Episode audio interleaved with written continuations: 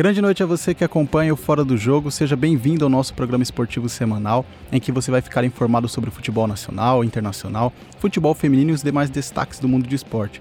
Você pode nos acompanhar pelo site marcabrasil.com.br e aqui comigo Fernando Luiz. Boa noite, Fernando. Tudo certo? Boa noite, Diego. Boa noite ao ouvinte da Rádio Marca Brasil. Seja muito bem-vindo ao Fora do Jogo. Estamos aqui mais uma semana pronto para falar muito de futebol e o esporte no mundo, né?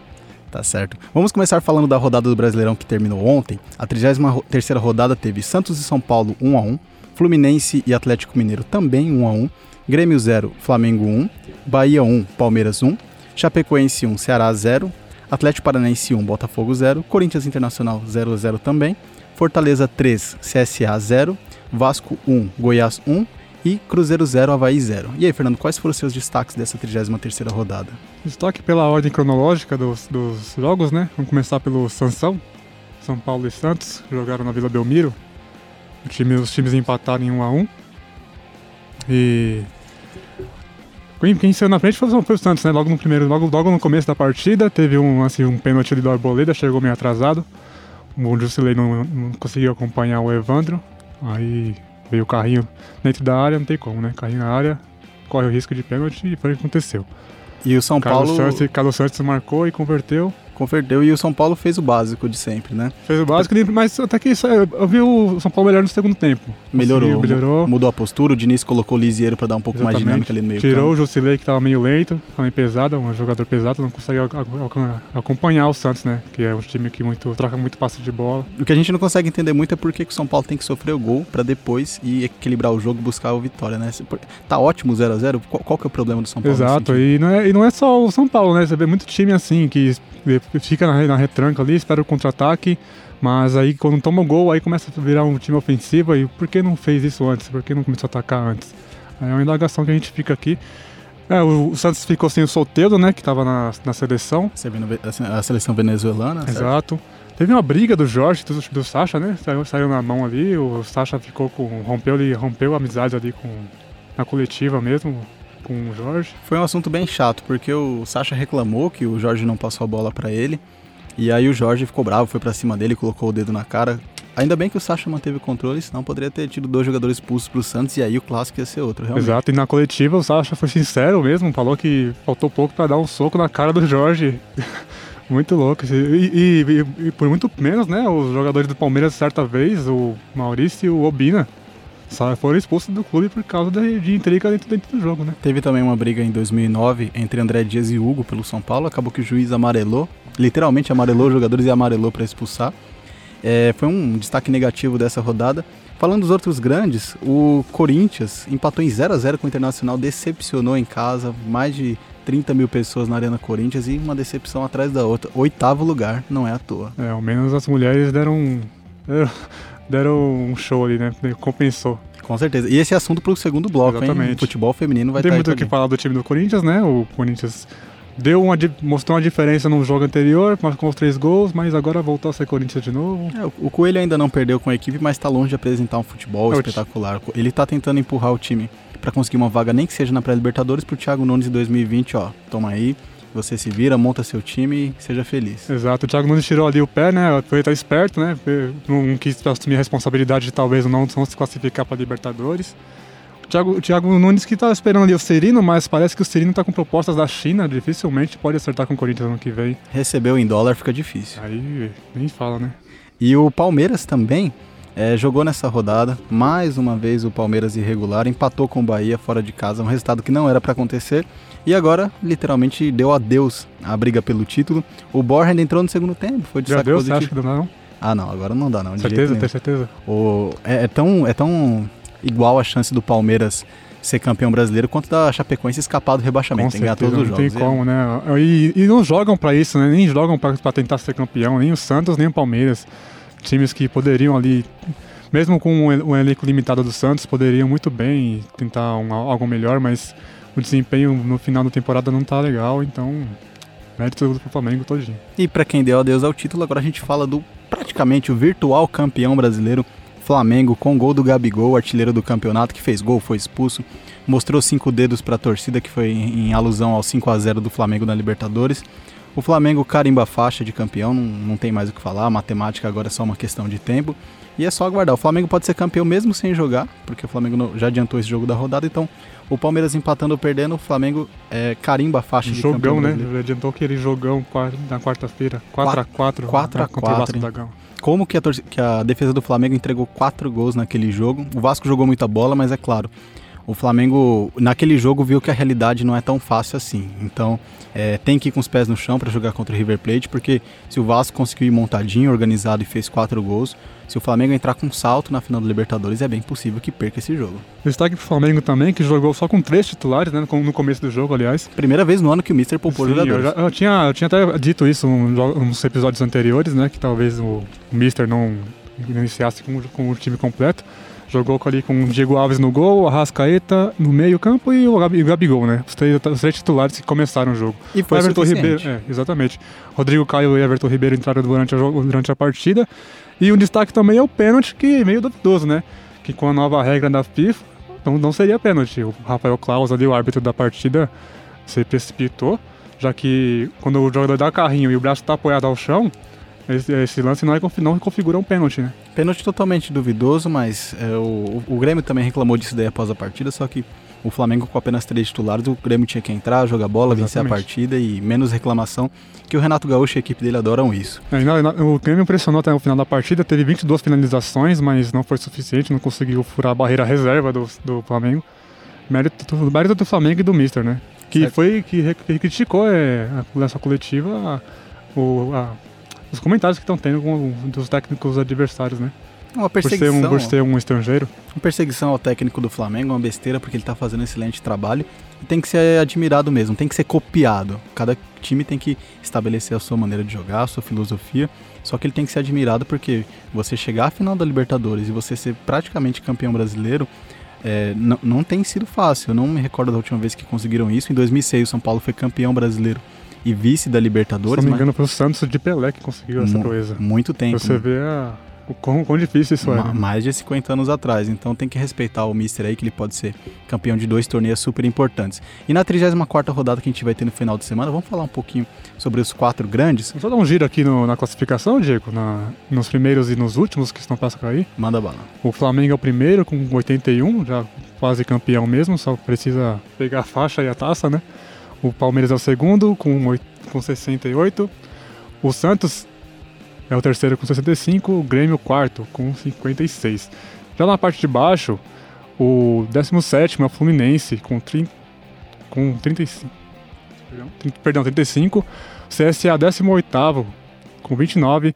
O, a Chapecoense 19 com 25. E, você, e o Havaí, aliás, é o Lanterninha com 18 pontos. O Havaí rebaixado, matematicamente, a Chapecoense também está quase lá, uma questão de rodadas. O CSA vai ter que ganhar 3, 4 partidas seguidas, é uma coisa que eu não acredito. E a vaga aí, pela última vaga da, do rebaixamento, deve ficar entre Fluminense, Cruzeiro, é, Botafogo e Ceará. Eles vão brigar ali por essa última vaga. O Fortaleza e Atlético Mineiro estão é, próximos ali de escapar, mais uma ou duas vitórias e devem selar a permanência na Série A. É... O Cruzeiro tem um, um, caminho difícil pela frente, né? Pega tem. Palmeiras ainda, tem, uns, tem umas pedreiras e dificilmente. Vai ser, vai ser um trabalho difícil vai escapar ter que, do rebaixamento. Vai ter que superar. Ainda mais com o Fluminense, né? Que os advogados do Fluminense são bem poderosos. Não, já teve uma matéria hoje, né? Que eles estão querendo irregularizar o Cleiton, que ele teria jogado por três times no Brasileirão. A gente vai falar disso no próximo programa. Mas os advogados do Vasco já estão preparados para isso, só que o Fluminense está tentando de todas as formas, seja pela tabela ou seja pelo, pelos advogados. E nesse final de semana o Santos vai jogar contra o Cruzeiro na Vila Belmiro sábado. Olha, olha a pedreira é que o Cruzeiro vai que o, Cruzeiro, que o Cruzeiro vai pegar fora de casa, Soteudo de volta. O que, que você acha que vai rolar nessa partida aí? Cara, o, o Santos ali na, na, na terceira colocação, né? Precisa classificar, garantir sua vaga. Já está garantido na Libertadores, né? Não tem muito o que jogar mais, já está classificado. Vai, vai jogar sendo bem despretensioso, né? Já o Cruzeiro, com perigo de cair, a pressão cai toda pra ele. Né? Vai toda pro Cruzeiro. E o Corinthians pega o Botafogo fora de casa, domingo no Engenhão. Botafogo desesperadíssimo, tá um ponto da zona de rebaixamento, mas o Corinthians tem que ganhar para continuar lutando ali por uma vaga. Com certeza. A vaga na Libertadores também não, acho, não acredito muito, nem merece o Corinthians no, no futebol que vem jogando classificar não, Libertadores. Não merece. No mínimo uma pré, né? No mínimo, no mínimo uma pré. Uma pré seja Ma, um, mas o, o, se o Flamengo for campeão da Libertadores, abre mais uma vaga. Então o Corinthians, mesmo empurrando nesse futebolzinho aí, pode descolar uma vaga na, na próxima fase da Libertadores. Exatamente. O Palmeiras joga em casa contra o Grêmio na Arena, na Arena Palmeiras às 18 horas do domingo. Jogo difícil, né? Difícil, mas o, o Palmeiras vai lutar a casa, tem tudo para fazer um bom jogo. Apesar do padrão de jogo irregular, Palmeiras empata jogos que não deve, perde gols que não deve. O, o Pelo menos na, no Brasileirão, o, o retrospecto do, do, do, Palmeiras contra o Grêmio é, é positivo. A chance de sair com a vitória é grande. É muito bom. O Palmeiras, em questão de pontos, ele não faz um campeonato ruim comparado com os outros anos. Em 2017, 16 e 15, o Palmeiras poderia estar brigando pela liderança ali, um, dois pontos de diferença. O problema é que a campanha do Flamengo realmente é fora da curva. É, o desempenho que é muito diferente, né? O Palmeiras tem que repensar essas contratações para o ano que vem. A gente falou de trazer jogadores decisivos. Não precisa ter um elenco tão inchado, sendo que você tem Dourado, Borja, Daverson na, ali no de centroavantes. Deixa um ou dois centroavantes. O Arthur Cabral poderia voltar. O Luiz Adriano pode jogar ali também. O Palmeiras tem que ir com mais calma para não ficar jogando dinheiro fora, porque tanto investimento nesses quatro anos para conseguir dois títulos brasileiros eu vejo como muito pouco. E a gente volta a falar da base, né? Porque no jogo contra o Bahia, o João Pedro, em um, um lance de falta que originou o gol do Bahia, foi um lance que o João Pedro participou. O João Pedro que é lateral do Bahia e era da base do Palmeiras, foi revelado pelo Palmeiras. Chegou a jogar ali em 2015, 2016, mas não foi muito bem aproveitado. Aí acabou sendo emprestado, agora está no Bahia. O Palmeiras tem essa filosofia de de emprestar ou vender os jogadores da base e trazer jogadores experientes esse ano, por exemplo, não deu certo. E falando sobre o último grande, o São Paulo é, sexto colocado do Brasileirão, joga fora de casa contra o Ceará. O que, que você espera dessa partida? Aí o São Paulo até melhorou contra, no clássico contra o Santos, mas ainda está devendo muito. O São Paulo tem um desempenho muito irregular nas últimas rodadas. É, o Diniz tá, tá com a bola na fogueira, né? A batata tá fritando do, do Diniz já. Então estão querendo procurar um outro, outro treinador já para o ano que vem. Já então, falaram de São, São Paulo, o Osório também, que é treinador do São Paulo. Osório do bilhetinho, glorioso do Osório do bilhetinho. E, e, o jogo é contra o Ceará, fora de casa. É, o Ceará... outro time ali que tá beirando a queda, né? Desesperado, vai, vai, vai com tudo para vencer, vencer esse jogo. É uma chance do São Paulo jogar ali no contra-ataque, né? Já que gosta muito de tocar, trocar bola, trocar passes, trocar uns passes rápidos ali na, na transição para o ataque, da defesa para o ataque, pode e, ser uma boa oportunidade. E o São Paulo, vencendo a partida, pode empatar em pontos com o Grêmio. Claro que o Grêmio joga com o Palmeiras, mas é um jogo difícil, então é um jogo para o São Paulo empatar a pontuação ali, quem sabe se o Grêmio perder, e disputar essa vaga direta na fase de grupos da Libertadores. E a gente vai fazer uma rápida pausa, a nossa primeira. No próximo bloco tem tudo sobre futebol feminino, o título paulista do Corinthians, o título do Flamengo no Campeonato Carioca e também a seleção feminina. Fica com a gente voltamos já. Esse é o Fora do Jogo.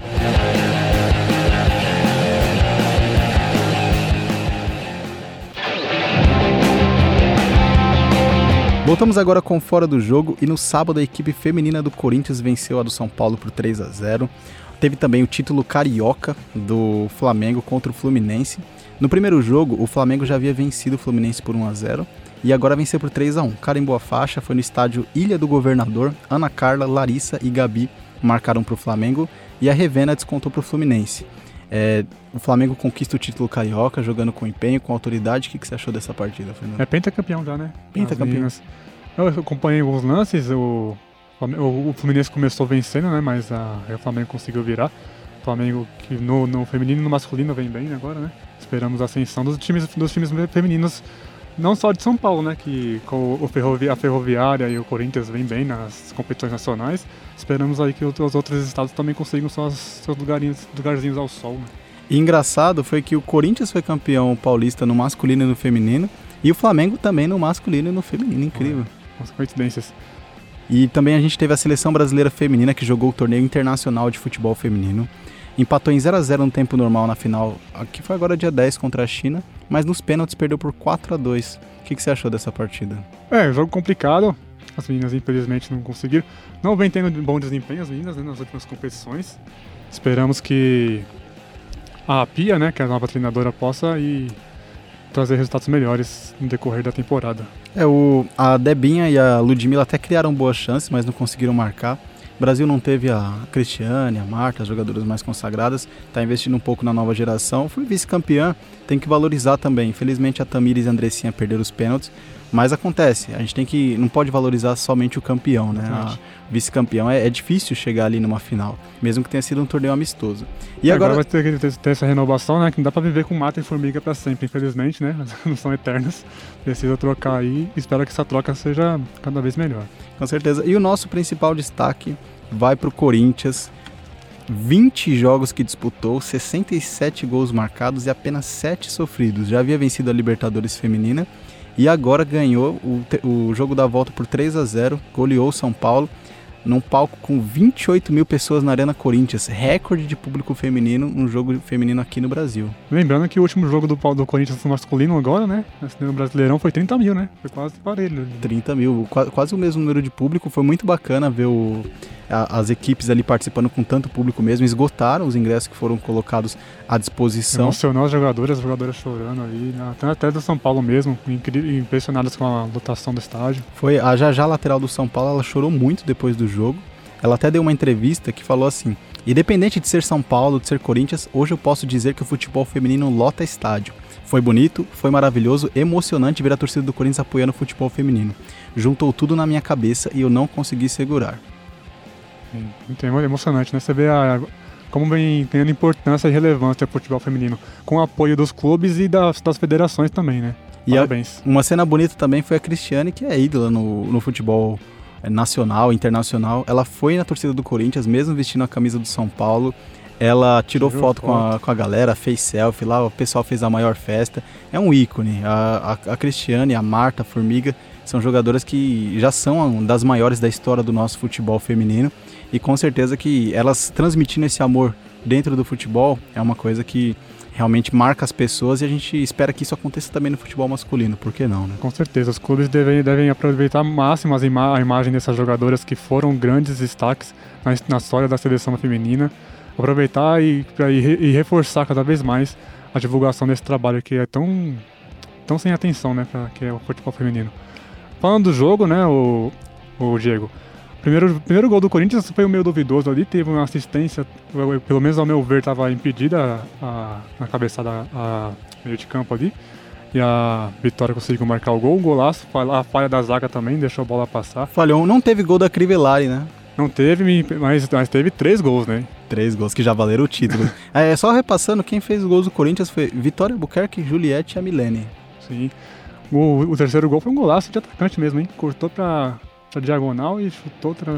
Já tá 2 a 0 Ela faz um golaço desse é para levantar a torcida e pra, e pra carimbar a faixa. Então, parabéns ao Corinthians, campeão é, da Libertadores, campeão paulista, vice-campeão vice brasileiro. Não, não perdeu nenhuma partida em 2019. A gente espera que o planejamento se mantenha para o próximo ano e que a gente consiga revelar jogadoras que possam nos representar lá fora, aqui numa Copa do Mundo, numa Olimpíada, elas possam trazer várias vitórias aí para nossa seleção.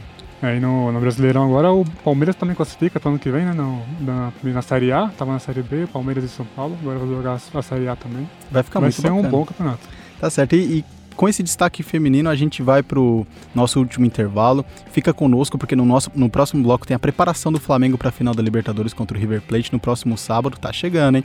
Tem também seleção brasileira que finalmente venceu, sai zica. Fica conosco e voltamos já. Esse é o Fora do Jogo pela Rádio Marca Brasil.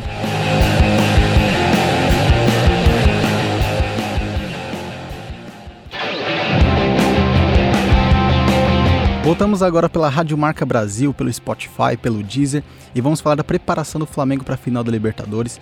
Tem a seleção brasileira e a gente pode começar falando pela seleção brasileira, né? Que depois de cinco jogos sem vitória, isso não acontecia desde 2012.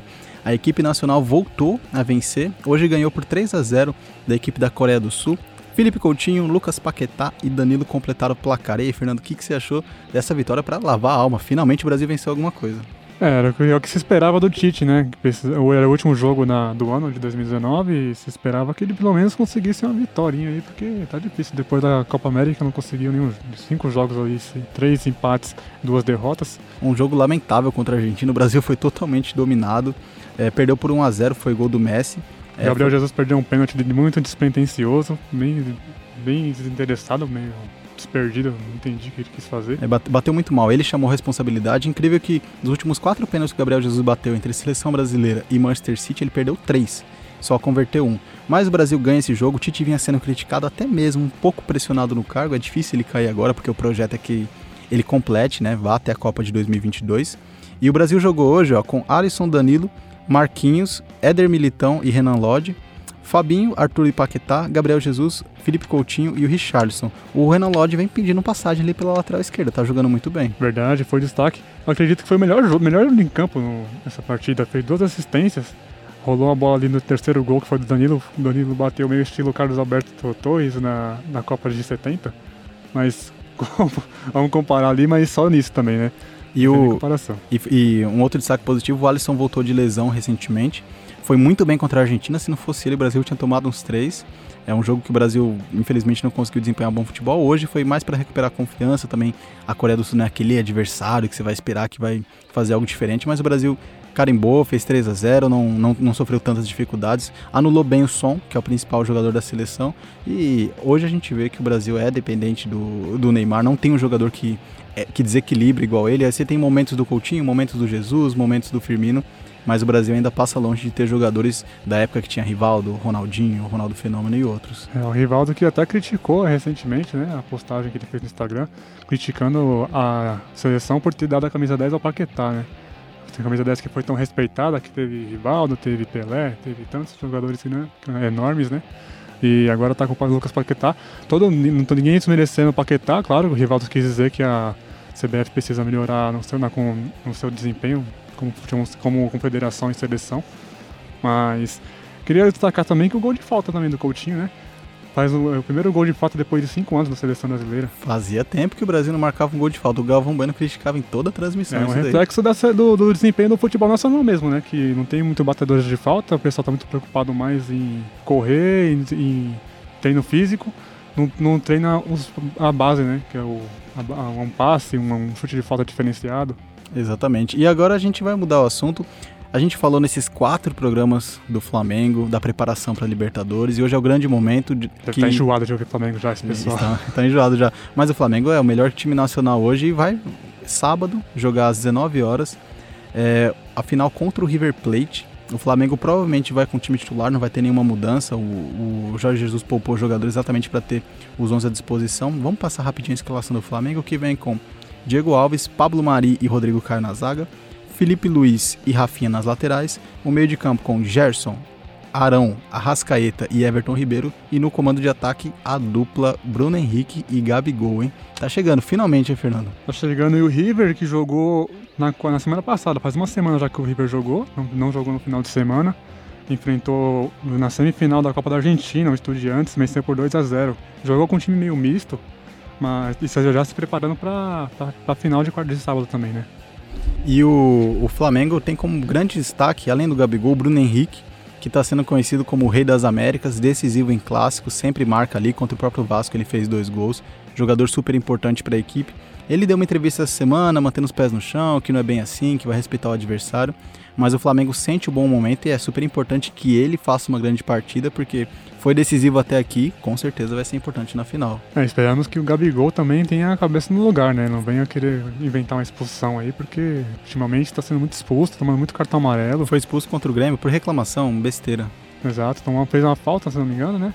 Aí bateu palma pro juiz, Rafael Klaus, e acabou sendo expulso. É uma besteira muito grande esse tipo de coisa, mas tem que manter a cabeça no lugar. O, o, River Plate não é um time que fica catimbando, provocando muito, é um time que coloca a bola no chão e joga, mas quando é Brasil e Argentina, você já sabe. Se até o Messi estava bravo contra o Brasil e mandou o técnico do Brasil calar a boca, por que, que o River Plate não vai fazer um, um antijogo contra o Flamengo no final de semana? Vai ser um grande jogo porque são as duas melhores equipes do, do da América do Sul mesmo, né? A, o River Plate chegou a estar na final da Copa da Argentina também, vai enfrentar o Central Córdoba e é o quarto colocado na Superliga, muito por estar poupando jogadores para jogar a Libertadores. Né? É, o atual campeão, o River Plate também ganhou em 2015, tem jogadores experientes. A referência ali é no Lucas Prato, o cara que sabe distribuir o jogo, que faz gols também. Foi decisivo na última final de Libertadores. É um time que está um pouco mais cascudo, perdeu o final de Mundial e sabe que dessa vez tem chances de ganhar a Libertadores e também ganhar o Mundial contra o Liverpool. Apesar da boa fase, o Liverpool joga de uma maneira que não é que nem o Real Madrid, o Barcelona com muita posse de bola, ficam dominando o jogo. O Liverpool é um time que pega e define a jogada. Então, se você consegue jogar contra um time desses, eu não vejo por que não dizer que o Flamengo ou o River Plate podem ganhar a final do Campeonato Mundial também. É, só era possível, né? Ultimamente os europeus estão desbancando sempre os, os sul-americanos. Muitos sul-americanos não conseguem nem classificar para a final, como é o caso, foi o caso do River Plate recentemente, perdeu para um time da, da Ásia. E a gente espera que tenha uma grande final e que vença o melhor e que se qualifique o melhor para a final para pegar o Liverpool, né? É o teve uma mudança de final, de local na final do Libertadores. Agora o jogo vai ser lá em Lima, no Peru. A gente espera que nem refrisamos no último programa, que não tenha tantos riscos, que não tenha violência, que as duas torcidas possam ir em paz e voltar tranquilamente. É um jogo que realmente vai mexer com os egos, com os ânimos, mas esperamos que não tenham tantas cenas de violência, né? Recentemente a gente viu aí em clássicos no Brasil, em clássicos fora também, violência, é, ataques, brigas entre torcidas, cenas totalmente lamentáveis que esperamos que a final da Libertadores dê um exemplo não só de futebol bem jogado, que Flamengo e River realmente jogam o melhor futebol, mas que também as torcidas consigam se comportar e que a, a segurança também haja. A, a, polícia no Peru, a instrução pela Comembol, ela tem que ser efetiva, não só colocar toda a culpa nas torcidas, mas quem comanda, quem organiza o espetáculo tem que assumir essa responsabilidade que ela vai ser muito importante para que no sábado realmente tenhamos uma final exemplar. Essa troca de sede é bem controversa, né? Porque a FIFA retirou a sede da, da Copa do, do Mundial Sub-17 do Peru e levou para o Brasil, trouxe para o Brasil no caso, né? E, no, e a Comebol não, a Comebol tirou do Chile e colocou, no, colocou a final no Peru. Então você não entende muito, parece que eles não têm muita conexão, a FIFA e a Comebol, parece que têm pensamentos totalmente diferentes. E só para fechar um destaque do Flamengo, como o Jorge Jesus percebeu que o, a equipe vinha cansando, jogando quarto domingo, quarto domingo, ele até deu esse descanso aí para a equipe no final de semana. Vai ter essa semana de treinos, vai fazer a viagem, a viagem para o Peru é um pouco cansativa. Então ele está recuperando os jogadores, o Arrascaeta está quase 100%, tá voltando bem aí. O Diego também já recuperou a forma física, Vitinho, então até jogadores que vêm do banco de reservas podem ser importantes para essa, essa vitória e esse título aí, uma classificação para o Mundial de Clubes. É, são até aquecidos, né? Porque já jogaram a partida de, do fim de semana no Brasileirão. É, e vamos para cima, né? Flamengo, Flamengo é Brasil na Libertadores, como dizia o outro, né? E com esses destaques nós encerramos mais esse programa. Boa sorte ao Flamengo, boa sorte ao River Plate, que façam um bom jogo, que tudo seja na paz, um futebol bem jogado, que possamos dar um exemplo aí para o futebol mundial. É, você acompanhou a gente pela Rádio Marca Brasil, você pode acompanhar também pelo Spotify, pelo Deezer. Agradecemos pela sua audiência. Valeu, Fernando. Obrigadão, Diego. Obrigadão à equipe. Obrigadão, ouvintes. Não percam, né? Se você está ouvindo pelo, pelo Spotify, pelo Castbox, pela Deezer, Procura a gente depois na rádio marcabrasil.com a partir das seis e meia todas as quintas-feiras. É isso aí. Com a apresentação de Diego Henrique e Fernando Luiz, produção técnica de Rafael Padovan e direção de Marcos Nunes, esse foi mais um Fora do Jogo, transmitido pela Rádio Marca Brasil.